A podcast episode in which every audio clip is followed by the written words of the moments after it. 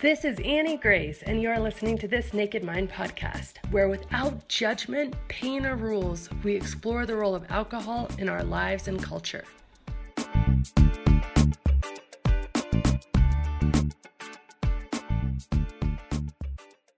Hi friends, this is Annie Grace. I am the author of This Naked Mind, and I am answering readers' questions. And today we have a question from Robert. He says, "Hi Annie, this is Robert. You said in one of your videos that advertising is a strong influence. I certainly don't feel influenced by advertising, and I find it hard to believe that I drink because of ads. Can you explain why you believe this is?" So, hi Robert. This is interesting because nobody wants to admit that they're influenced. We want to feel in control of our destinies. We want to feel free to choose our own paths. We want to feel uninfluenced by marketers' ploys because that's just how we are. And so we feel like advertising isn't affecting us because we're not consciously aware of its power. But the reality is, and I come from over a decade of experience within the marketing field, is that your staunch belief that alcohol advertising doesn't influence you is actually one of the reasons that it is so effective. So there's a doctor, his name is Dr. Mark Scheller, and he's a psychologist at the University of British Columbia, and he says, quote, "Sometimes non-conscious effects can be bigger in sheer magnitude than conscious ones because we can't moderate stuff that we don't have conscious access to." So, I mean, that makes sense, right? Like, how can we consciously counteract a belief that has completely bypassed our conscious understanding? An article in the Scientific American actually says, quote, "The error we often make is to assume that we can control the effects an ad has on our behavior because we're consciously aware of its content. And even consciously rejecting an ad's message doesn't ensure that your subconscious mind doesn't buy into the scam. I mean, we may consciously think, oh, that's ridiculous. I know that drinking this brand of tequila isn't going to lead to a threesome. Yes, that's an ad. But then we feel, when we're feeling lonely, we suddenly have this seemingly unrelated thought pop into our heads, I want to drink. So why is this? It's because our unconscious is actually responsible for our desires and our emotions. And our unconscious has bought these underlying messages through advertisements, bought the things that drinking can somehow improve our happiness. So studies in the last 18 months have actually brought to light how profoundly our unconscious mind shapes our day-to-day thoughts and decisions. With little to no thought, that often means that little to no thought often means little to no conscious thought. And this is why advertising influences you in such profound ways, especially when you're not consciously aware of it. I had my first job out of college, and I worked for an ad agency, and that agency occasionally produced campaigns for local bars. So I thought long and hard about the methodology of selling alcohol. And the marketing formula I often used, it's called the products, products, products. And I realize that sounds really confusing, so let me explain.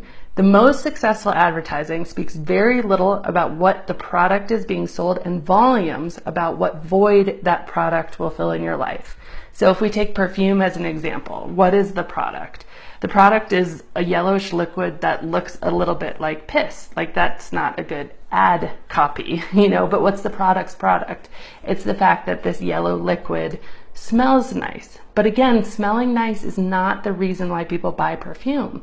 Advertising selling the smell are not going to be successful. You don't see advertisements doing that. So no, it's actually the products, products, product that marketers most sell. And for perfume, it's companionship, it's sex. And so with this framework in mind, we can talk about another really important aspect of marketing, because marketers do more than that. They actually create a need inside of you that wasn't there before by speaking to your vulnerabilities. So how does this happen? Marketers play really heavily, and they have oodles of research and knowledge and even psychologists on staff to play into what's called the human condition. And humans, we're just not satisfied with simply existing. Like, we as a whole, we look for something more. There's no other animal that questions its purpose in life or how they fit into the universe like human beings do. And that's one of the remarkable features of being uniquely human. But this questioning, it often creates a void inside us because we have so many more questions than answers, and that causes tension. We desire more, and this affliction is often referred to as the wound of existence. And marketers play directly into this.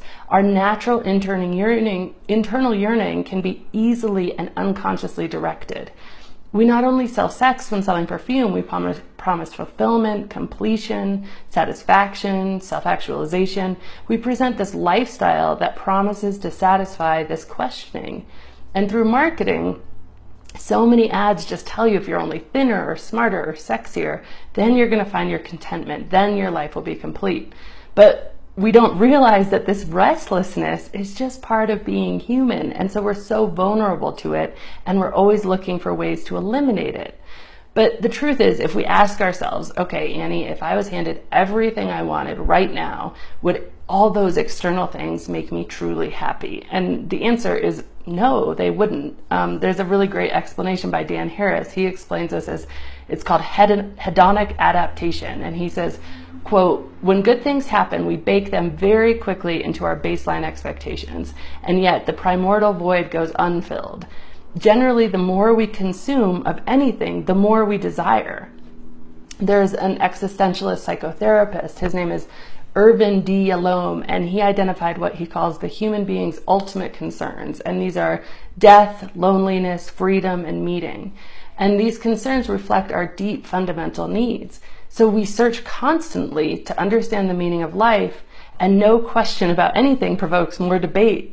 And we feel desperate to experience gratification, so much so that often we rob ourselves of it by overdoing and overindulging the things that we think are bringing us pleasure.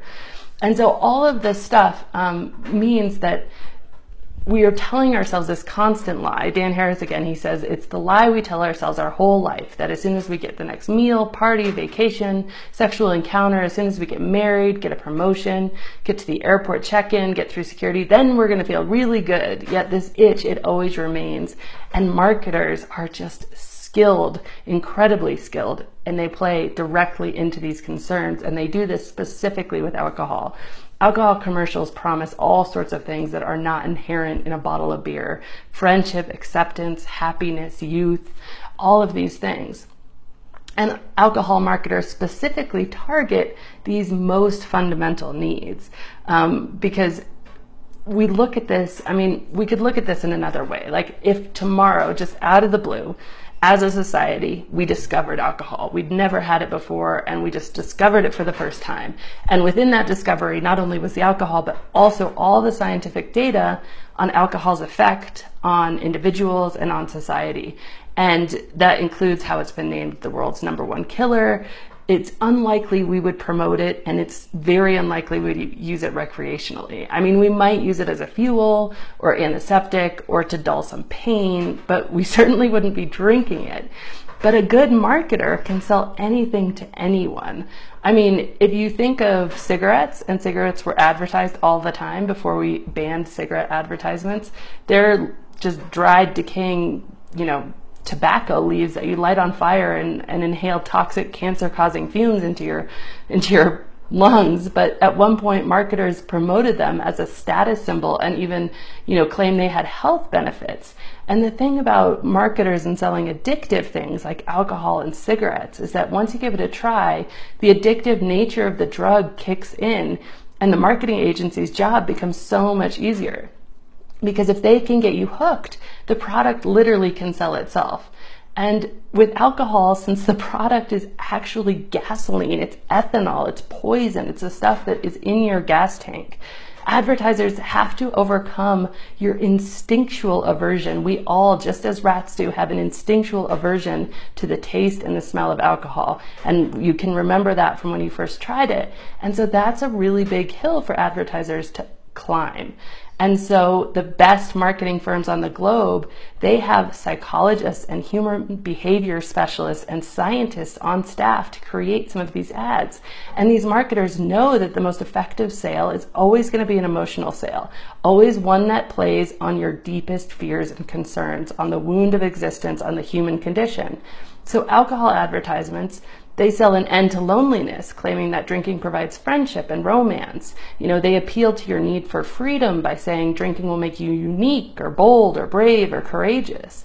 They promise fulfillment and satisfaction and happiness, and all of these messages speak to both your conscious and your unconscious minds. So I want you to look at alcohol advertisements over the next few days, and for each one, just look at it and try to identify the product. Try to see which of your most fundamental human emotional desires the advertisement is appealing to, and then notice how unrelated the advertisement's claim is to the reality of drinking. You know, it's easy for us to dismiss these advertisements because they seem so ridiculous. You know, again, the chances of your experiencing a threesome do not seem to go up if you drink this certain kind of alcohol. But as ridiculous as these ads seem on the surface, we have to remember that consciously dismissing them as absurd is part of how they work in speaking to your unconscious desires. I mean, it's just incredible. And as a society, we buy into it all the time, because the reality, when the sexy advertisements have been stripped away, is that the actual product is gas. I mean, it's horrible tasting, addictive poison. And so we have to sweeten it with sugar or flavoring and make it more palatable. And the product's product is inebriation. It's a gradual deadening of your senses until you become completely intoxicated or unconscious. And the side effects that are never disclosed are numerous. I mean, think about ads for Viagra or blood pressure medication. You know, these people advertising these things are legally required to disclose all of the statistically relevant side effects. Alcohol has the same cancer-causing effects as asbestos, and just 3 drinks per week can increase a woman's chance of developing breast cancer by 15%, yet there are no labeling requirements, no disclosures whatsoever. And compared to all other drugs, illegal, legal, prescription, alcohol actually has the highest harm rating and is responsible for the most deaths. So in promoting alcohol, marketers have to sell something that's so compelling that we want to overcome this aversion to it and buy it. And so they sell a better human experience, they sell relief from the human condition. And they promise the opposite of what alcohol really provides. I mean, they sell happiness where there's pain, romantic relationships where alcohol really destroys healthy and fulfilling relationships, increased mental capacity and creativity when drinking, what it really does is slow down our brain function, resulting in less creative thought.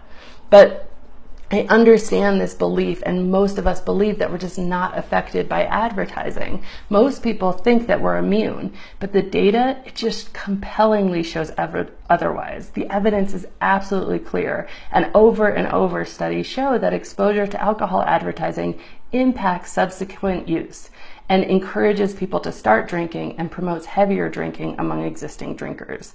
And this connection is really strong in young people, which is so heartbreaking. Research demonstrates that your brain not only receives sensory information, but also registers that information at this unconscious cellular level, which can occur even when you're asleep. And so we're promoting this stuff that actually can be really harmful to people at an unconscious level all the time. And I mean, you don't have to go much further than just talking about what the most expensive commercials in the world are for. It's alcohol. Guinness spent $20 million on the single most expensive commercial of all time. And in terms of dollar per second, Bud Light has the most expensive commercial at $133,000 per second. They wouldn't invest that type of money in advertising that didn't work. They just wouldn't. And even if you accept, you know, that marketing does and can influence you, especially your unconscious, and you're not going to feel like you're being influenced, you know, it is really hard to believe that advertisements are solely responsible for your desire to drink. And in that regard, you're right. As powerful as advertising is, as much thought and science that goes behind it, as much as it's playing to your unconscious, it is not powerful enough to create a society where the huge majority of adults are drinking cancer-causing poison. So the advertising industry, it contributes to it, but then marketers, you know, they're not solely to blame, because we're most influenced beyond advertising by what we see other people doing, especially people we know and respect, which is another reason why your not drinking is so powerful as just an influencing factor among those people that you love and respect. So advertising, as powerful as it is, it's really only the beginning. And after its job is done, it really just passes the task along to a society of walking billboards with drinks in their hand. But it's a really good question. I read a lot about it in my book, so I had a very energetic and excited answer for it, because it's a topic that gets me very interested. And you might be interested to know that in the UK, they actually have banned alcohol advertising on TV because of how many hospitalizations and deaths there were. And so some of the hospitals actually petitioned the government, how I understand it, to get alcohol advertising banned. And if you think about it, you know, we no longer advertise cigarettes on television, and hopefully there will be a day where we at least have to start disclosing some of the side effects, if not just really kind of put an end to some of the alcohol advertising altogether. So thank you so much for the question. Again, this is Annie Grace. Did you miss This Naked Mind Live? Do you maybe have a little bit of FOMO? But don't worry, I've got you covered. In fact, I had the entire event professionally recorded, and it's available digitally. Transformation in your living room. Yep, that is what it's all about. You can grab your digital ticket at thisnakedmind.com/digital ticket. And as always, rate, review, and subscribe to this podcast, as it truly helps the message reach somebody who might need to hear it today.